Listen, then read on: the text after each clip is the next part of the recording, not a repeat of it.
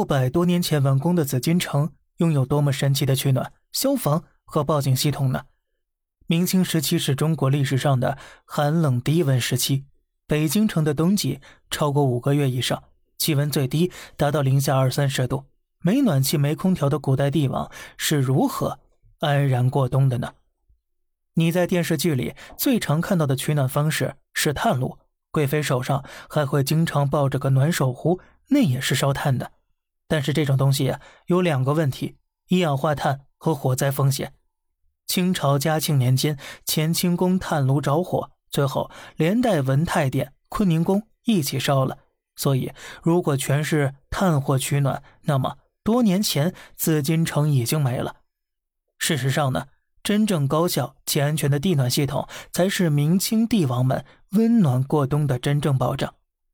以寿康宫举例，配殿门外有一块木板，木板之下就是地暖工作坑了。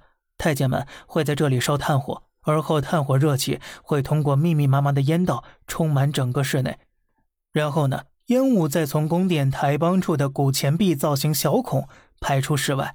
是的。你没有听错，这就是东北大火炕的加强升级版。另外，像宫殿也会针对冬天晒太阳专门做设计，坐北朝南那是基础。屋檐的出檐一般是立柱高度的三分之一，所谓柱高一丈，出檐三尺。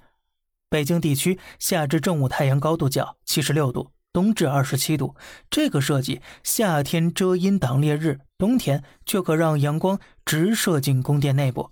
而且啊，每年冬至正午十二点，阳光会刚好直射进乾清宫特定位置，再经过地面金砖反射，把正大光明牌匾照得大放金光，如同神光天降。这就是每年晴天的冬至，很多摄影爱好者齐聚乾清宫门前的原因了。接着再说说消防系统，木质结构的宫殿最大的隐患就是火灾了。虽然木材都是经过防火处理的。但是那火真的来了，其实也顶不了多久，所以古人想了很多办法。第一个是意念防火，宫殿的名字里直接带上水，文渊阁、文惠阁之类的。哎，这个渊字儿和惠字儿都是三点水旁。而着火不说着火，说走水等等。不过这类方法主要还是求个心安，真正防火还得靠科学。这就要讲到第二个点了，水利系统。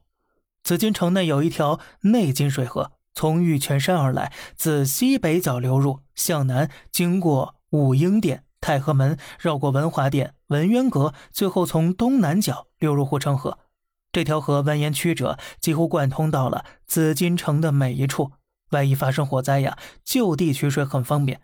而且为了更高效的取水救火，重要宫殿的院子里都会摆着一口放满水的大缸，它们的名字名叫。门海也叫吉祥缸，隆冬时呢，通常还会给它围上棉外套，底座下的空心处呢，再烧点木炭，主要就是为了保证缸中的水不会结冰。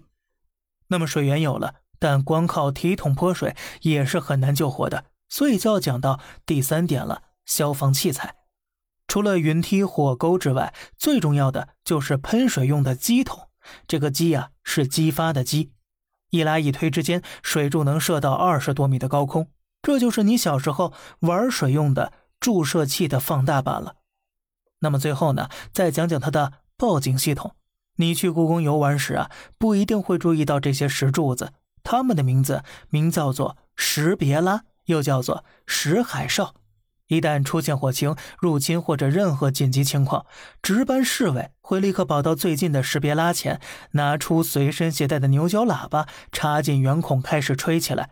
其他岗哨呢，能立刻听到哨声，这就好像是没有狼烟的烽火台一样。从午门发出报警到神武门收到信号，整个流程一分钟之内就能走完。清嘉庆十八年，天理教打进紫禁城时，就是靠着识别拉救了命了。